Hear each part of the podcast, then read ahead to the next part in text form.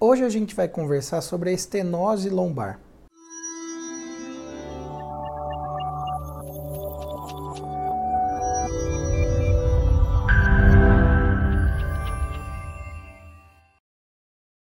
Gente, eu já falei sobre esse assunto no meu site, você pode entrar lá, tem no Facebook também, você pode acessar e ver. Tem alguns posts explicando da estenose lombar, o que, que acontece. Basicamente, a nossa coluna ela tem um canal dentro dela.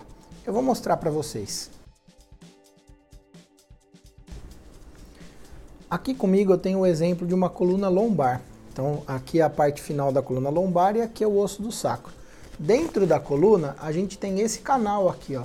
Esse canal é o canal da medula espinhal, é o canal espinhal. Aqui dentro é, estão todos os nervos que nascem na nossa cabeça, no cérebro e passam por dentro da coluna. E eles saem da coluna por esses é, espacinhos que chamam forame. Tá vendo?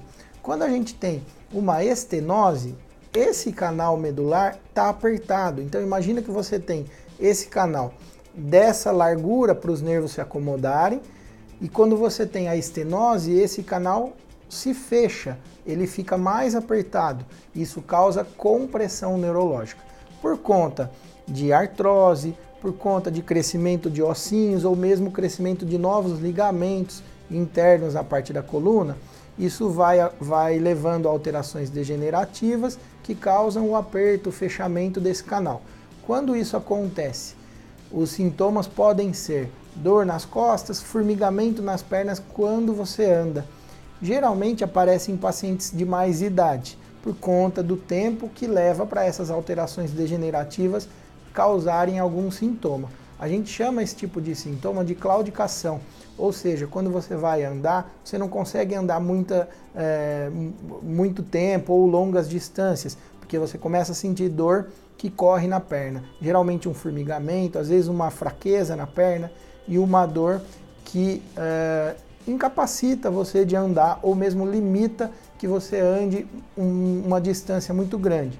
E aí o que acontece é que quando o seu nervo está apertado e você está andando, ele vai se sentindo mais comprimido e causando esse tipo de dor. No momento que você sente e relaxa, essa compressão melhora e essa, essa sintomatologia do nervo alivia, a dor da perna se recupera em poucos minutos. Você consegue se levantar e andar mais um pouquinho, mas fica nessa, uh, nesse passo mais devagar, né, com essa limitação funcional para caminhar. Então é isso que acontece quando a gente tem estenose. Quando a gente vai fazer o tratamento da estenose, a gente sempre pensa no tratamento conservador, tentar abrir esse forame, tentar abrir esse canal medular sem ter que participar de um tratamento cirúrgico, por exemplo, com fisioterapia, com alongamentos, com exercício. Alguns medicamentos ajudam a aliviar os sintomas, mas alguns pacientes têm sintomas que não melhoram com o tratamento conservador. Para esses casos, às vezes pode ser indicado o tratamento cirúrgico. Converse com seu médico se você tem algum tipo desse sintoma para saber qual é a melhor alternativa no seu caso. Obrigado, pessoal. Até a próxima.